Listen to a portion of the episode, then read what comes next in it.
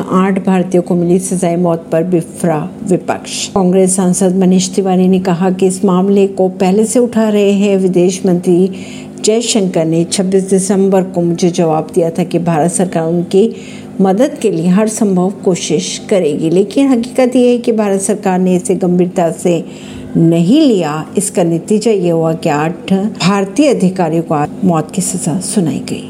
ओवीसी ने पीएम मोदी पर निशाना साधा। वहीं कांग्रेस नेता सलमान खुर्शीद ने कहा कि जब दो देशों के बीच संबंध होते हैं तो कूटनीतिक रास्ते भी बनाए जाते हैं।